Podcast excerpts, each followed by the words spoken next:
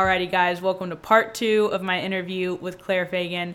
The first part was the last episode where me and Claire just dove deep into everything you need to know about sourdough. It was just a sourdough 101 episode, and this one is a Q&A where we answer all of the questions you guys had about sourdough baking. So we're going to get into that. And make sure to follow my Instagram and Claire's Instagram so you guys can reach out to us whenever you have any sourdough questions because yes, sourdough can be kind of intimidating in the beginning, but after like one or two rounds, you really start getting the hang of it and you're just like, all right, I'm I'm getting it. I got this. And there's always going to be a question that comes up here and there. I still like message Claire if I have a question, or my mom will message me if she has a question. I'm actually baking sourdough right now, and I'm doing something a little different than I normally do. So I'm going to see how that turns out. But yes, make sure to go give us both a follow. Um, my Instagram is at this is Miranda Lee and Claire's is at Claire Fagin, and those links will be in the show notes as well. I'm Miranda Lee, and you're listening to the Bread Therapy Mama podcast, a show created for moms who want to feed their families foods that heal them, not hurt them.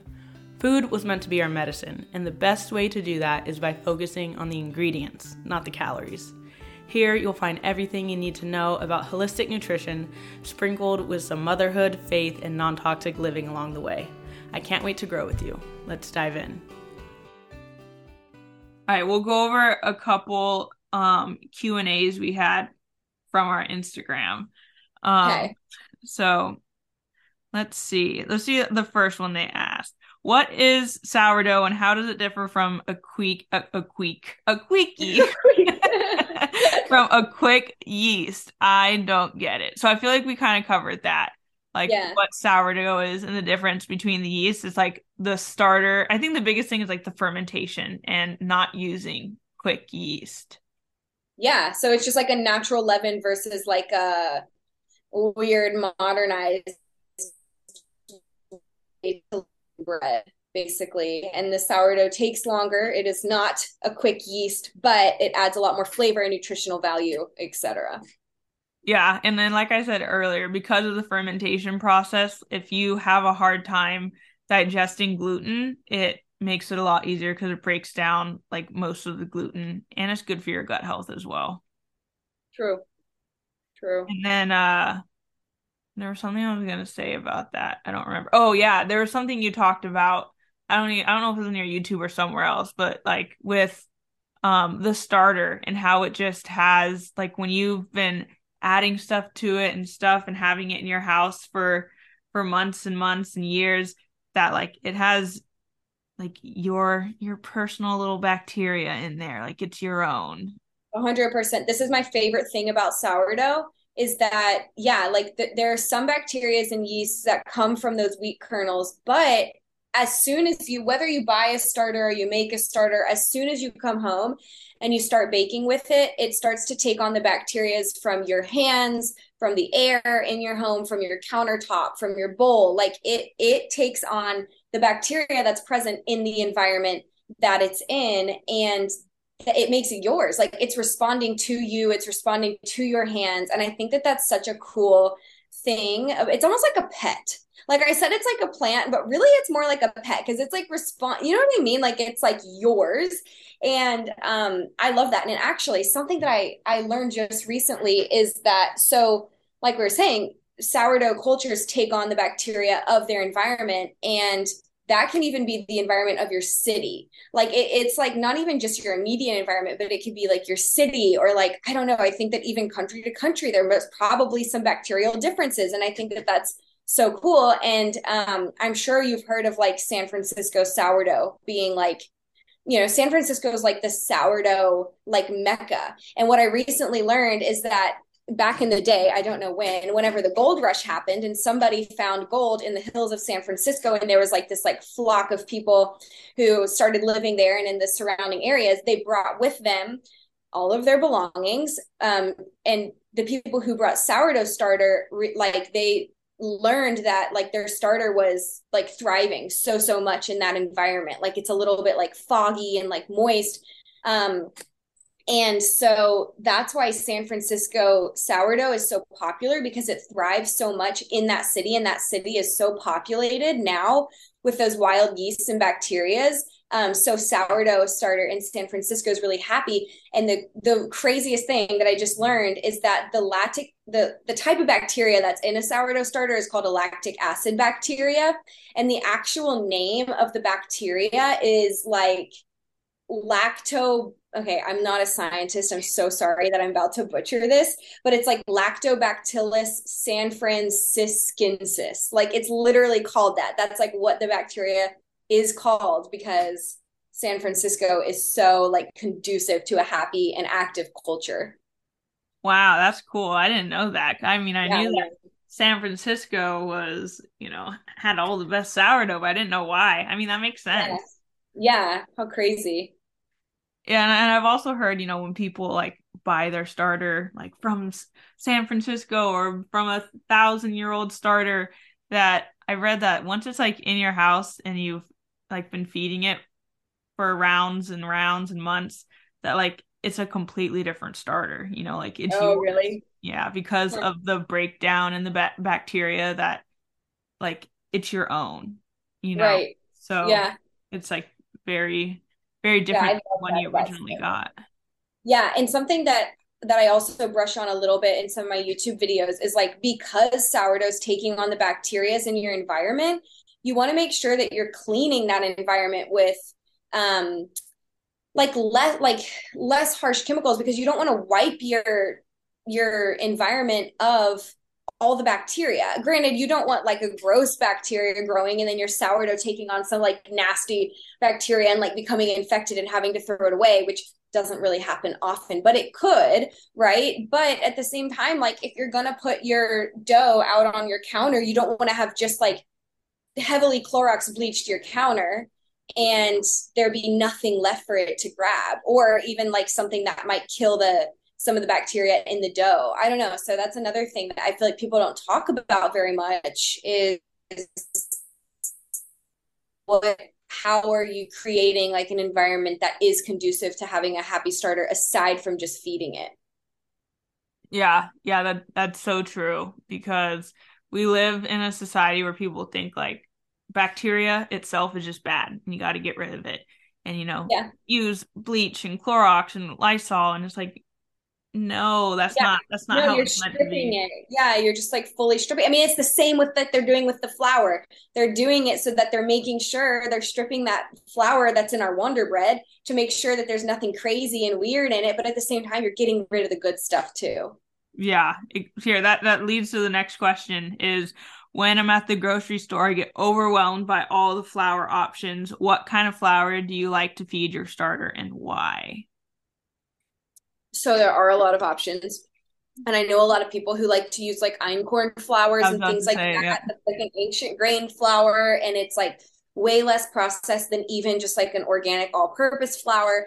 Um, and um, that's a really good option. That's not even what I use though. You're asking me what I use, which is just an organic, unbleached, all-purpose flour. I found that my starter responds best to that. Um, it's most reactive to that kind of flour, but the reasons that I do organic and unbleached specifically is because those organic unbleached flowers have more of those um, wild yeast and bacteria still on them because they haven't been they have it hasn't been like bleached off. So it just makes for a happier bubblier starter but einkorn is like even less processed. So um, mine doesn't respond as well to einkorn but i wish it did because i like the thought of using that really like ancient grain like really unprocessed flour yeah i was listening to podcasts about about like einkorn and um yeah just like what type of flowers to to feed your bread and stuff.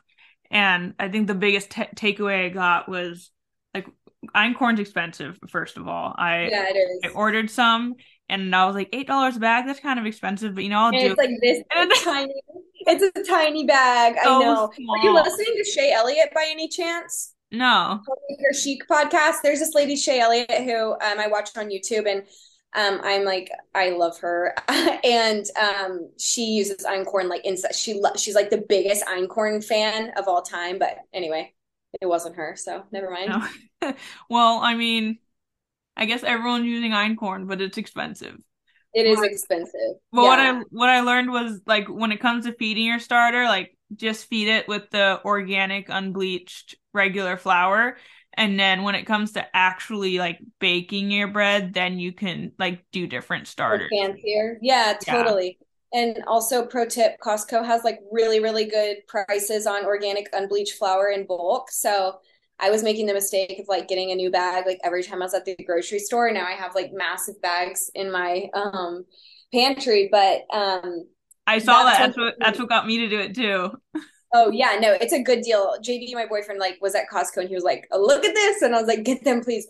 Um, but the other thing about that I was going to say real quick about um, einkorn is that I do use einkorn in my granola bread because I think it adds like a density that the other mm-hmm. flour doesn't. The other flour is like really springy, so um, that is one way that I do use einkorn is just for like density or like more chewiness that's something else you can experiment with with sourdough. Like you don't need a certain type of flour to make it sourdough.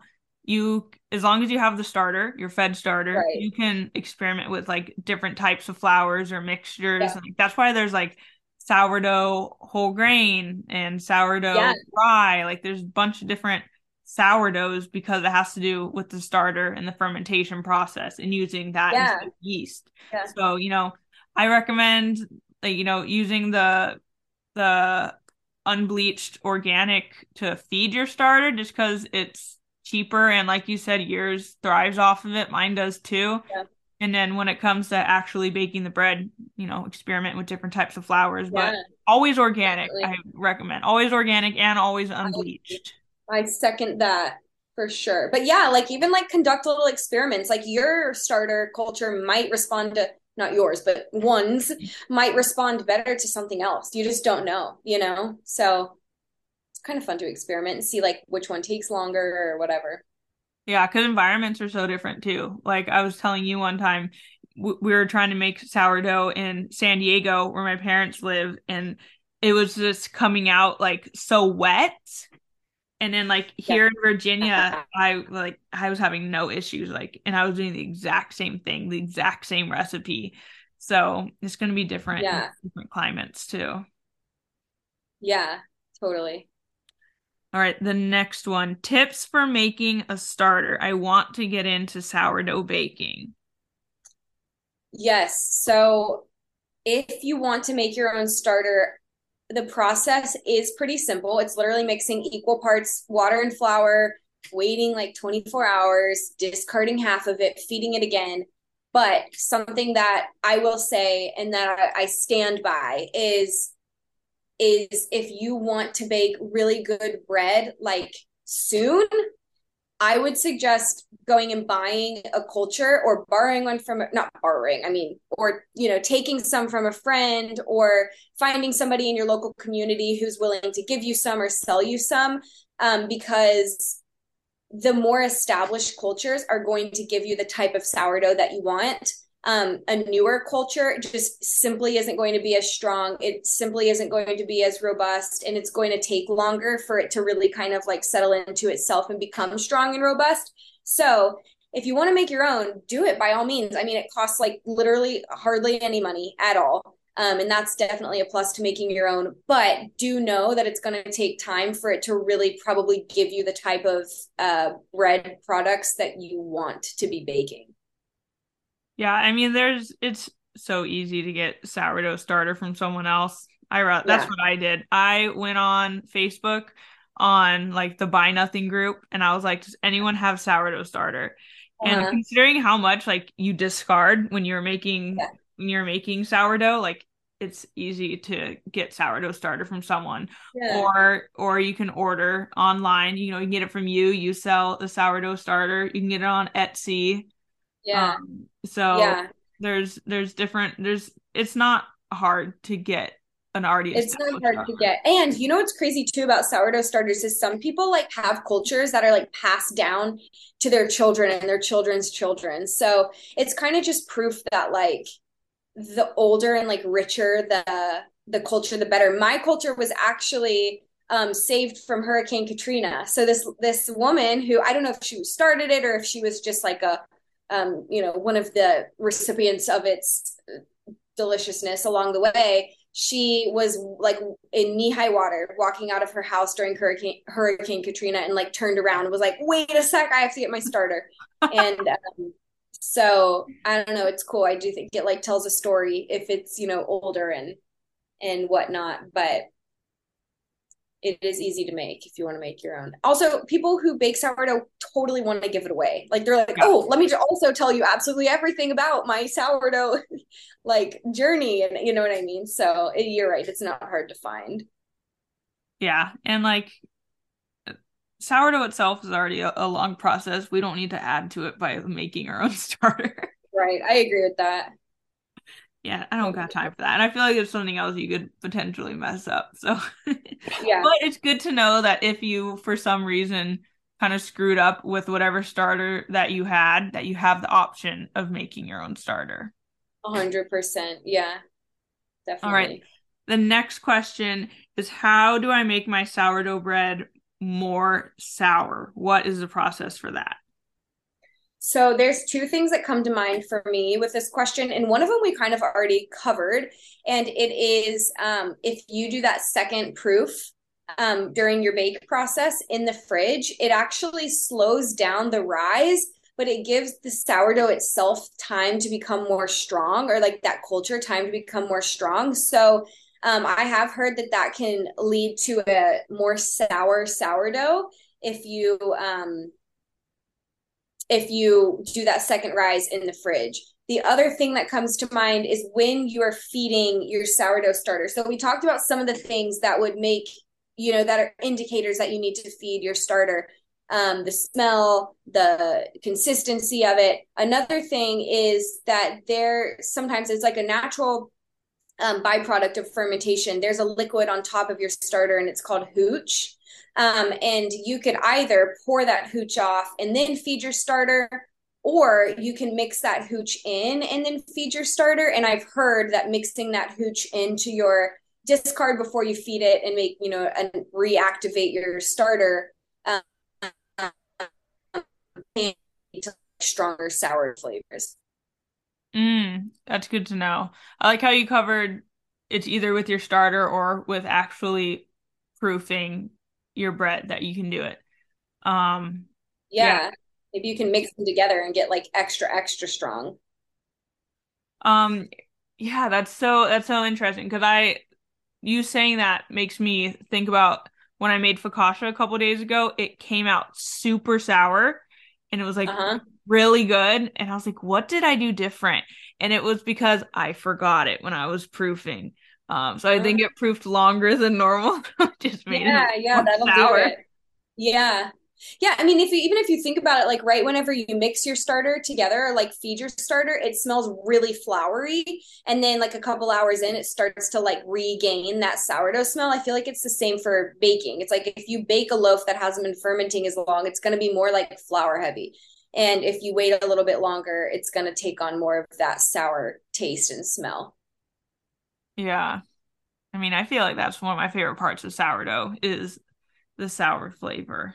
It's like the irreplaceable part for sure. Like a quick yeast can't and won't do that. So yeah, but then on the other hand, like like if that like turns you off, you like when I made the um the cinnamon rolls, I was expecting the sour flavor and like it wasn't it wasn't as pungent, I guess, as yeah the regular sourdough. So you can still make things with sourdough without it being like sour. Definitely. Yeah. Definitely. All right, let's see the next question. We kind of covered this, but I'll I'll say any I'll just read it anyways. Because I know sourdough is a culture of bacteria and that kind of grosses me out. Any thoughts on this? How do I know if it's good bacteria? So again, like I feel like the two indicators are going to be smell and how it looks. If there's some kind of color on your starter that is not flour color, probably not a good sign. If there's black, if there's green, if there's like a white, like a really white, you know, like a mold white, I would say toss it. The other thing is smell. Like it should never smell foul. Like it could smell strong. It could smell, yeah. you know, you know, pungent, but it should never smell bad.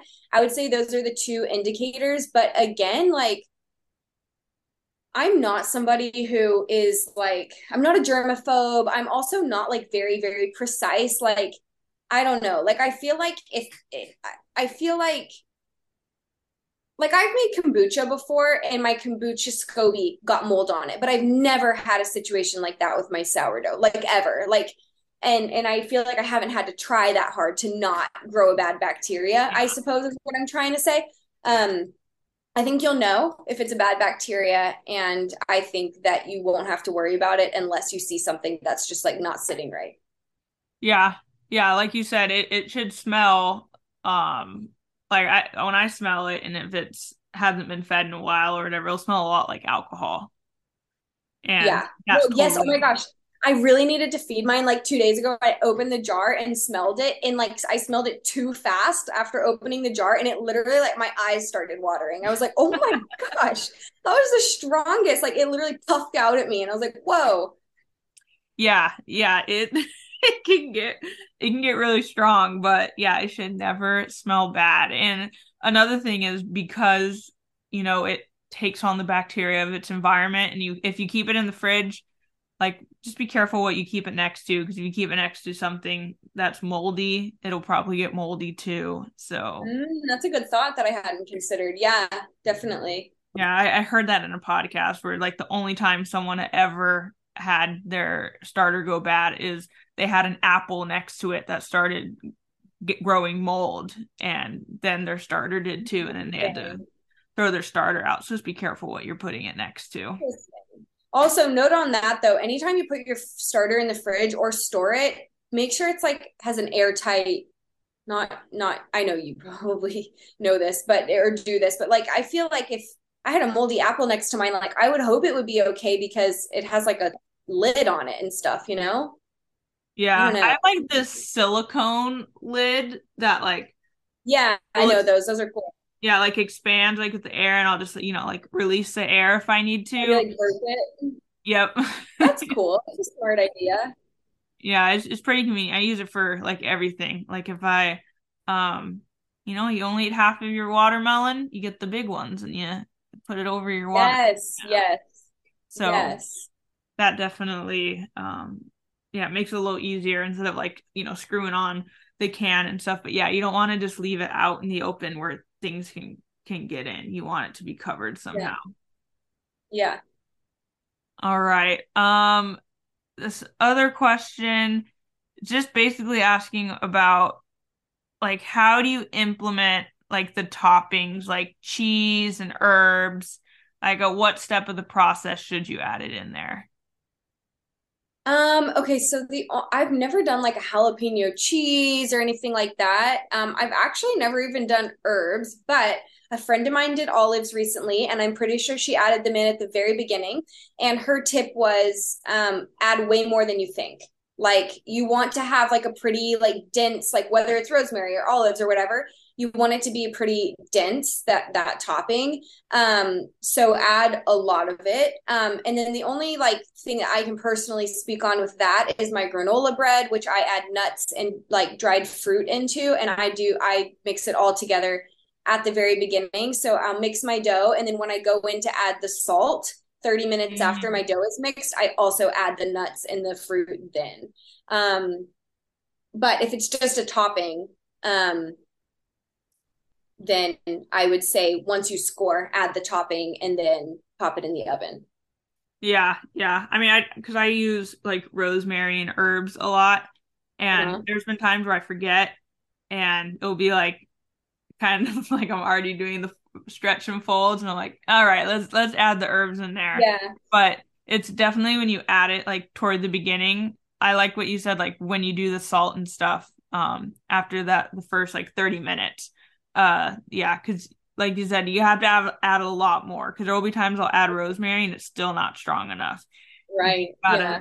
gotta keep adding it in uh-huh uh-huh and, I, and i've also noticed fresh herbs i don't know just makes it taste a little stronger too instead of the dry yeah that makes sense for sure yeah i feel like the earlier you can add whatever flavor you're using in the better the more it's going to kind of infiltrate all of that bread.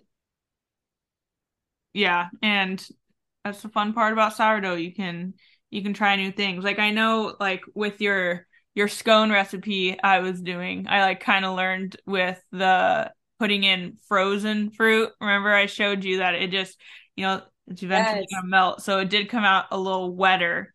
Um mm-hmm. it didn't really affect it once it baked, but it uh-huh. was just made it messier when you were trying to, you know, pull the the pieces apart and stuff. Yeah, um, yeah. That part is like difficult sometimes. If your dough is like a little too wet, that part's hard. Yeah, yeah. I know it's like you have to find this the times when you d- make your hands wet with water and it makes it easier, but then there's other times where if you make them drier with flour, then it's easier and it's just hundred percent. A lot yeah. of trial and error. Yeah, that's the type of thing that just comes with doing it. I feel like. All right, last question that we're gonna do because the other ones we've we've basically gone over, but we haven't talked too much about this. Is best tools for sourdough baking, specifically bench scrapers and storage jars. So I'm gonna add to that. I guess what tools do we actually need, need and what tools do we not need? Yeah, so I was actually thinking about this this morning. I would say what tools you for sure need, can't do without are um, a large bowl. You're going to have to have somewhere to mix your bread. And then also a kitchen scale that measures in grams. It's not necessarily like equal parts water and flour, it's equal weights water and flour. So doing like a cup to a cup isn't going to be the same as doing 100 grams to 100 grams. So I would say that those are the two things that are like must haves. The rest you can you know, instead of a proofing basket, you can use a colander with a kitchen um, towel in it instead of a a lame for um, scoring. You can use a knife. Is it going to work quite as well? Like maybe not, but I would say if you're just getting started and you don't know how much you need to really put into this, you for sure need a kitchen scale and you for sure need a large bowl um, Amazon has some really good just like kits with like everything you need. They're like kind of like cheaper versions, but um, it totally works. Like it worked for me for years and years and years and years. I just recently got some more like high quality stuff, and it really hasn't made that much of a difference in the type of bread I'm able to make. It's just like, you know, more aesthetic. Um, and yeah. So I would say a large bowl and a scale are what you have to have. Um, but then besides that, oh no, you also need a Dutch oven. I forgot. Like you kind of can't bake without a lidded pot, like an oven safe mm-hmm. lidded pot. So I guess that's a third thing that you kind of like really need. And then the rest, like the proofing baskets and the lame and and the bench scraper and things like that, those help. Um, as far as bench scrapers go, I have one that's like metal and wood because I thought it was cuter. And I go grab my cheap plastic one like nine times out of 10. Like it, the plastic ones, I would say like they don't look as good, but they work better. They kind of like scrape against your countertop better, especially if you're working on an uneven surface. It works better. They're easier to clean. So I would say honestly go plastic on that. Um, if you're if you don't care about how it looks. Um, and then also for the jars for storing, I use Weck jars, which if you don't know what a Weck jar is, it's basically a glass jar with a glass lid, and then it has this like rubber um, like spacer and then two clips to clip the jar, the lid to the jar. I like them because they look pretty. Um, I have a one. Is it called a liter? I literally always want to call it like a litter. It's a so. It's definitely a liter.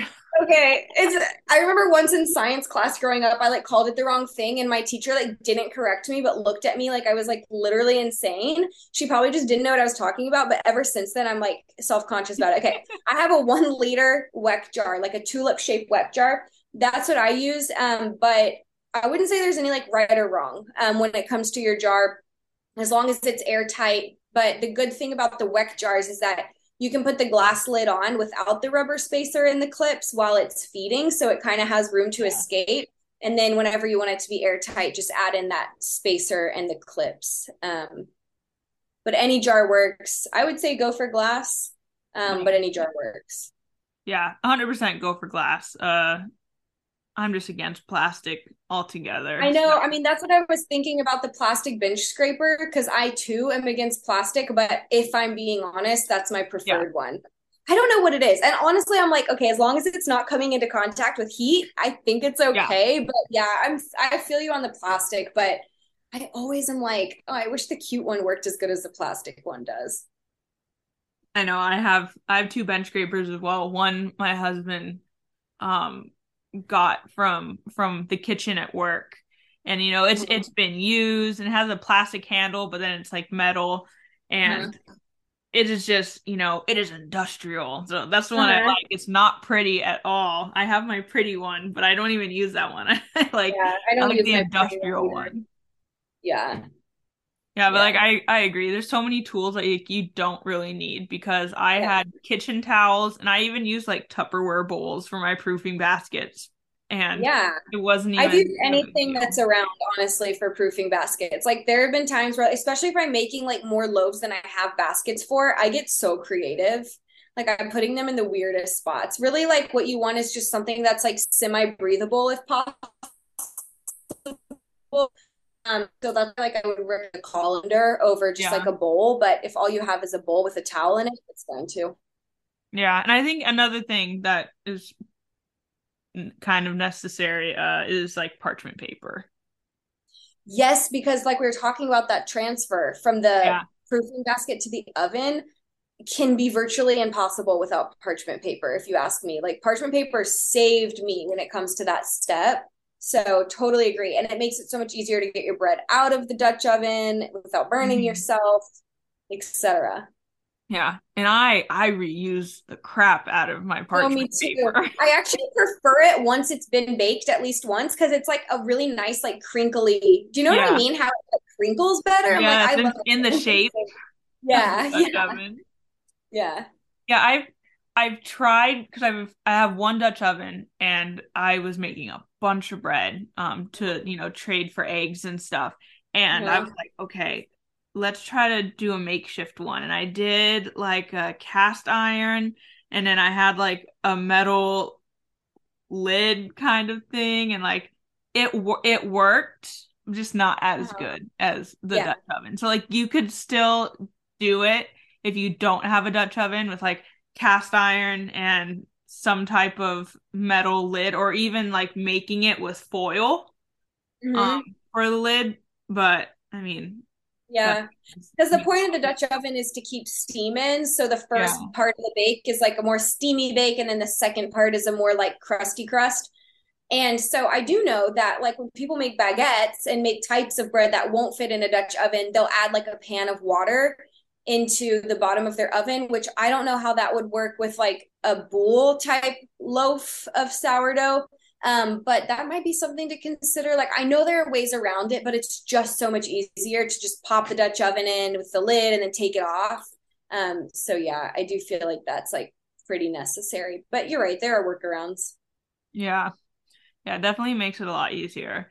And I want to try to make sourdough with a KitchenAid only because I made um sourdough focaccia with the KitchenAid and the recipe I followed it was either use a KitchenAid or hand mix it and do all the stretch and folds. And I didn't have uh-huh. to do any stretch and folds when I used the KitchenAid and it was so nice because I just put everything into the bowl, put Dang. the KitchenAid on, 24 hours later popped it in the oven after it had like a day proof and definitely a lot less work. So I wonder if there's a sourdough recipe where you can just use your KitchenAid. Um, yeah, I actually don't have one. And my mom the other day was like, "Hey, do you want one? I feel like you would really like one. Like, I'll buy you one if you want one." And I was like, "I just don't know what I'd use it for." And she was like, "Claire, you would literally use it for everything if you had it. Like, it's one of those things that like you don't know you need it till you have it." And I was 100%. like, "Really?" Yeah, you, yeah, you don't like, need it until you one. have it. I want one. I want one especially because I want a dairy cow someday. So I really want one when I have a dairy cow because I want to, you know, make butter and whatnot. But that's what I told my mom. And she was like, you'll use it for so many more things than that if you just do it, just get one. And I was like, huh. Yeah, like your homemade cream cheese frosting for the the cinnamon rolls. Like yeah. it would be so much easier in a KitchenAid to get all the clumps yeah. and lumps out because I'm like sitting there I like, know, and my I feel like my hand beaters like don't go high at all. Like I'm always appalled at how low this the highest speed on those is. I'm like, what is going on? And then they're just fast, so it just all the yes. the powdered sugar just flies yes. out. So you have to like start slow and make sure everything's so in there. so annoying. All right, I'm probably gonna have to cut this up into two episodes, and I bet we could still keep talking about sourdough and we go over talk even about sourdough for another two hours. I bet, truly. Like, you know, like there's still things in my head that like I haven't covered, and I just want to say I haven't been making sourdough that long. It's been a handful of months now, and I've already learned so much. So much. So, I feel like, like you've made like a lot more diverse recipes than I have. Like I feel like you have more no I, I may have been doing it longer, but I feel like you have more knowledge on different types of recipes. And I feel like that's really invaluable. I feel like that's really cool. Like you have gone so hard in the last what was it, like February that you started? Uh, I feel like even after that. Like, I feel like not even that long February, ago. I feel like it was around when I released my videos on YouTube about it, which I think was February. Okay. Yeah, because I remember following you and then a couple days later you posted the video and then it was like that day. I was like we're doing it! I love it. yeah we could probably go on and on but um we should we should spare the people who are not as obsessed as we are. I know either people are gonna listen to this and be like, "All right, I feel more confident about it," or they're gonna be like, "Now I'm even more overwhelmed."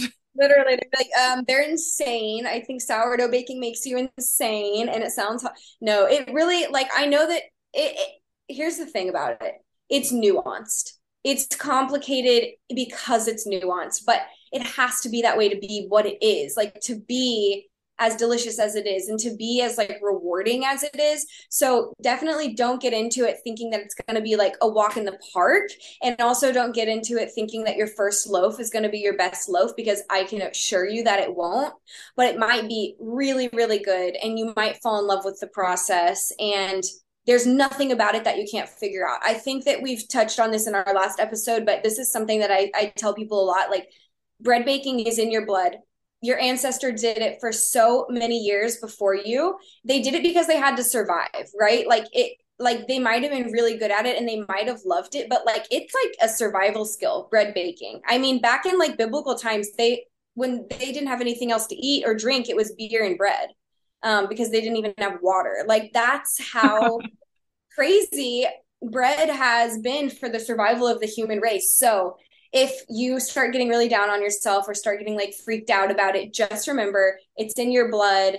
The worst thing that can happen is you mess up one of your loaves and you learn from it. Um, and it's totally worth the time it takes, the commitment it takes, and the messing up and starting over.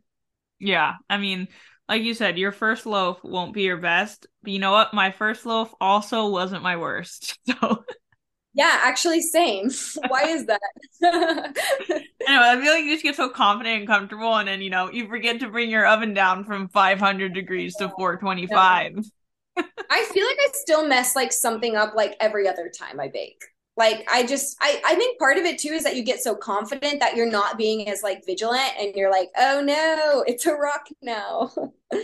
I know, but it's like it's so cool seeing like what you actually need and what you don't and like yeah. everyone kind of has a slightly different way of making sourdough. Like there's so many different variations of like sourdough and they all still come out pretty great. So it's yeah. kind of cool. You, you kind of get to see like what works best for you. So I just encourage anyone who wants to make sourdough, like freaking do it because it is so rewarding and so fun and you will you will you'll pick it up. It's definitely not yeah. as intimidating or scary as people make it out to be. I think as long as you have your starter in the fridge. yes. Yes. Yeah. Always have your backup ready to go and then dive in. Yes. All right. So where can people find you and your YouTube and stuff? Yeah, um, my Instagram is at Claire Fagin. That's just my name.